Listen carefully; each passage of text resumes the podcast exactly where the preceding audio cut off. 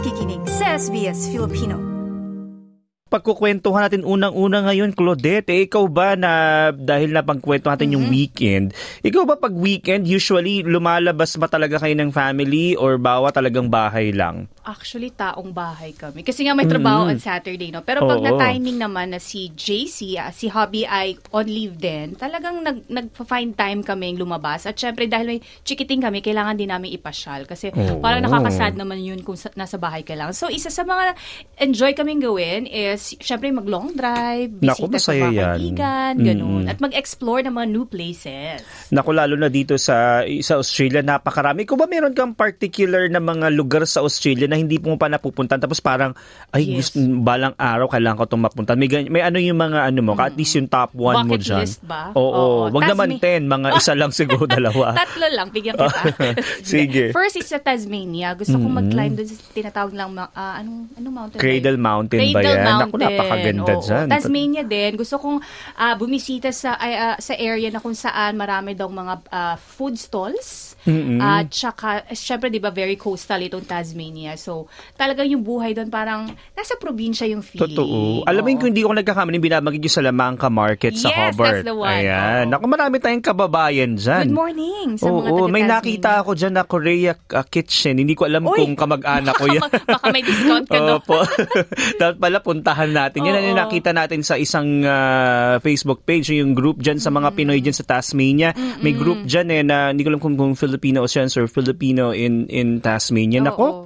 Tayo mga kababayan, mahilig tayo mag-travel or mag, ayun nga, yung may mga, depende sa, ano eh, meron kang lifestyle, ika nga, meron naman na gusto mo luxur- luxurious, parang hotel type ka. O di kaya naman gusto mo yung parang cozy, yun nasa Oo, bahay ka lang. lang, O nasa yes. parang mga Airbnb accommodation. Ikaw ba kayo ng family? Ano yung, anong diskarte mo dyan? Actually, depende. So, kung sa syudad kami pupunta, syempre gusto natin yung mga pa-hotel. Kasi minsan gusto mo yung parang tamad-tamad ka lang, Oo, yung staycation. ka. May staycation. correct. Mm. Pero may mga times na, especially uh, with my husband na mahilig siyang mag-explore talaga, gusto namin yung mag- nag-Airbnb, yung nagre-renta ka ng bahay kasi may kitchen, magluluto ka, Yes. yung ganong level. So, parang, parang nasa probinsya, or parang nasa bahay ka Nasa rin. bahay. Pero iba yung location at iba yung parang environment mo, di ba? Oo, maaaring ako sa, sa top of the hill ka tapos kita mo Wow, talaga yung ganda. ano, 'di ba yung na, na-book mong Airbnb o sa stays, no? Napakaganda, napaka ah, parang na-revolutionize nitong mga apps na ito, That's yung right. ah, pag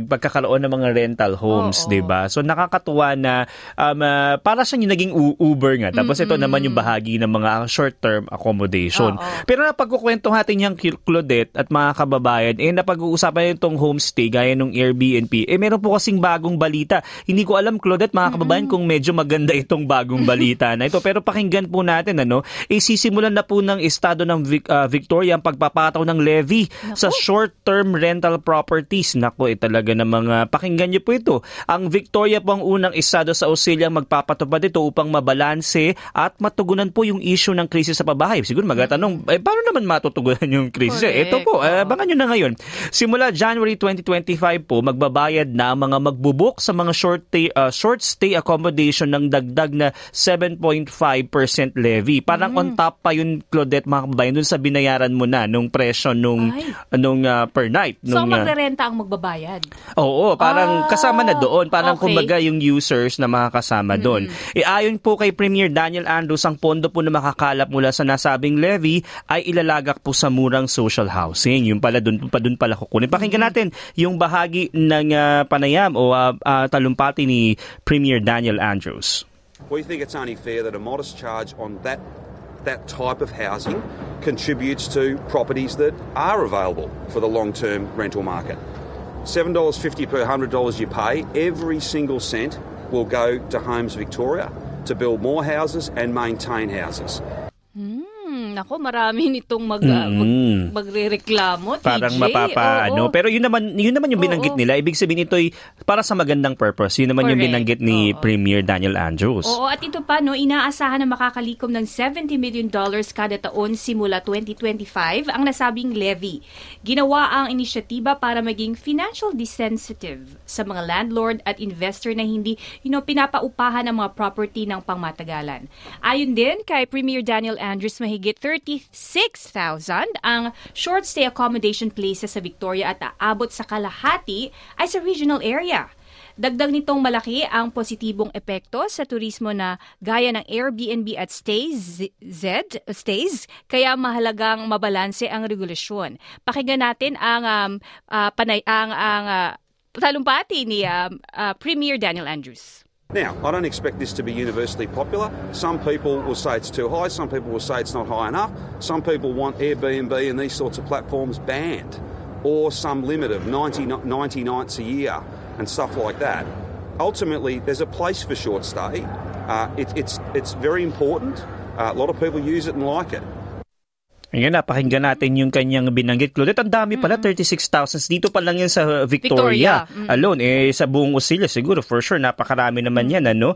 Eh, sinabi naman po ni Aicham Carey, na Director of Government and Corporate uh, uh, Affairs ng platform na Stays, na tila po gagawa ng paraan naman yung ilang property owners na iwasan yung levy. Eh, ang, gag- ang sabi niya, Claudette, ang gagawin daw ay magpaparenta na lamang ng pribado. Parang diretsyo hindi na dadaan doon sa Ah, Stays. Yun ang, okay. yun ang maaring gawin Oo. ng mga uh, private owners. Para nga um, uh, para yun maiwasan yung levy kasi pag doon nata-target kasi dito yung stays tsaka yung Airbnb yung mga gantong klase ng app. So ayun yung plano. Baka daw yun ang maging plano. Pakinggan natin yung uh, binanggit niya na ito. To sum it up, it's ill conceived. It's not going to achieve what uh, the government hopes it will because it's targeting only the short term sector and only the platforms on that sector. All that's going to take for people to avoid having to collect and pay this will be to take themselves off platforms. That means that it won't collect any money and the government will have missed an opportunity. Pero ito, TJ, sang-ayon ng iba, no? Ang CEO ng Victoria's Council to Homeless Persons na si Deborah DiNatali, pabor sa nasabing levy. Aniya makakatulong ito para mapataas ang social housing stocks at dapat ding sundan ng iba pang estado at teritoryo. Pakinggan natin ang um, pa- paliwanag ni ni uh, Victoria Council to Homeless Persons Deborah DiNatali. We absolutely welcome the levy, which is a very modest levy for people who are staying in short term stays. And we would congratulate the government for taking the lead and encourage every other jurisdiction to follow this particular policy position, which means there is more money for social housing to come to every state. Ayan, nabanggit ni um, uh, Deborah DiNatali na malaking bagay nga ito sa bahagi naman ng social housing crisis. Parang dalawang len- lens, ano, Claudette, pa- parang sa perspektibo ng mga nais magbakasyon, ako dagdag bayad yan. Yes. Pero sa perspektibo naman ng crisis nga sa pabahay, eh, ito'y makakatulong at uh, ito'y magiging uh, dagdag nga dun sa, na, dahil na, nakikita ka na ng mga, ho- ang daming homeless, di ba? Napopwersa na maging homeless dahil nga sa um, uh, taas naman talaga ng interest rates, ng mortgage, ng um, uh, ng ng kung ano-ano pang mga Bilihin. minsan yung renta, mga bilihin, kumbaga na na napopwersa yung iba na maging homeless. Kaya ito naman yung uh, parang other side of the coin, ika nga no. E, inanunsyo po din ni Premier Daniel Andrews na magkatayo ng 800,000 pabahay ang gobyerno ng Victoria sa susunod na dekada at ang pinakanais pong makamit sa 2051 ay mahigit 2 milyong pabahay. Lumabas po sa bagong pagkataya na aabot ang populasyon ng estado sa mahigit 10 milyon sa 2051. Ako, madami na madami na rin pala no. Na mahigit uh, 3 milyong pagtaas mula po sa kasalukuyang bilang. Ayon po sa Victoria's Council to Homeless Persons uh, na si Deborah Denatali nga, bukod daw sa pabahay, eh dapat din daw pong may suporta sa iba pang aspeto ng pamumuhay. Pakinggan natin uli ang kanyang nabanggit.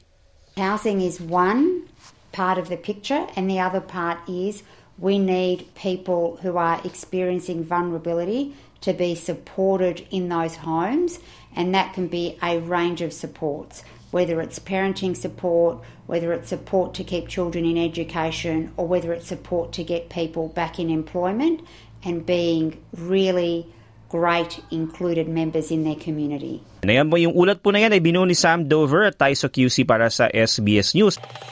Nice yung bang makinig na iba pang kwento na tulad ito?